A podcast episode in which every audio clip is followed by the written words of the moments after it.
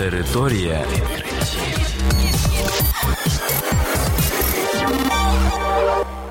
Це програма Територія відкриттів. Кілька слів про новітнє та надзвичайне. І я, ведучий Богдан Нестеренко. Вітаю вас, шановні слухачі.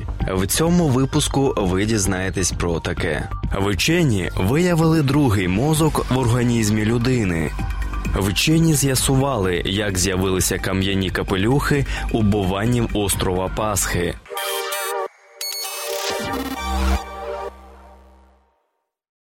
У людському організмі знаходиться другий мозок, який розташовується в кишечнику, і австралійські вчені змогли зрозуміти принцип його роботи. Ентеральна або кишкова нервова система складається з багатьох мільйонів нейронів, що регулюють роботу шлунково-кишкового тракту. Ця система периферійна і працює автономно від центральної, що складається з мозку і спинного мозку. За даними вчених, унікальна особливість шлунково-кишкового тракту, що він є єдиним внутрішнім органом з власною нервовою системою, яка може повністю функціонувати незалежно від головного мозку і спинного мозку. Фахівці проаналізували електричні імпульси в нейронах товстої кишки мишей і з'ясували, що ентеральна нервова система синхронно задіює нейрони, що збуджують і гальмують, які провокують скорочення м'язів у кишечнику, як стверджують автори дослідження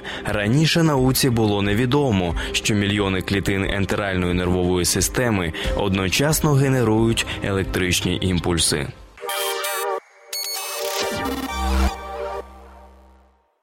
Вчені з університету в Бінгемтоні, штат Нью-Йорк, вважають, що з'ясували, як з'явилися масивні камені на головах бованів острова Пасхи. За допомогою 3D-моделювання фахівці досліджували багатотонні циліндри з вулканічного шлаку, які люди понакладали на голови статуй, і з'ясували спосіб їх транспортування. Ймовірно, що стародавні жителі викочували камені з каменоломні, потім закатували їх на довгі настили стили, що лежать одним кінцем на землі, а іншим на головах статуй.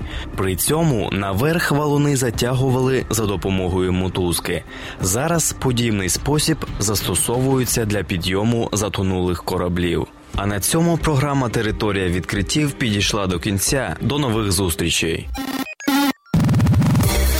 Територія відкриттів.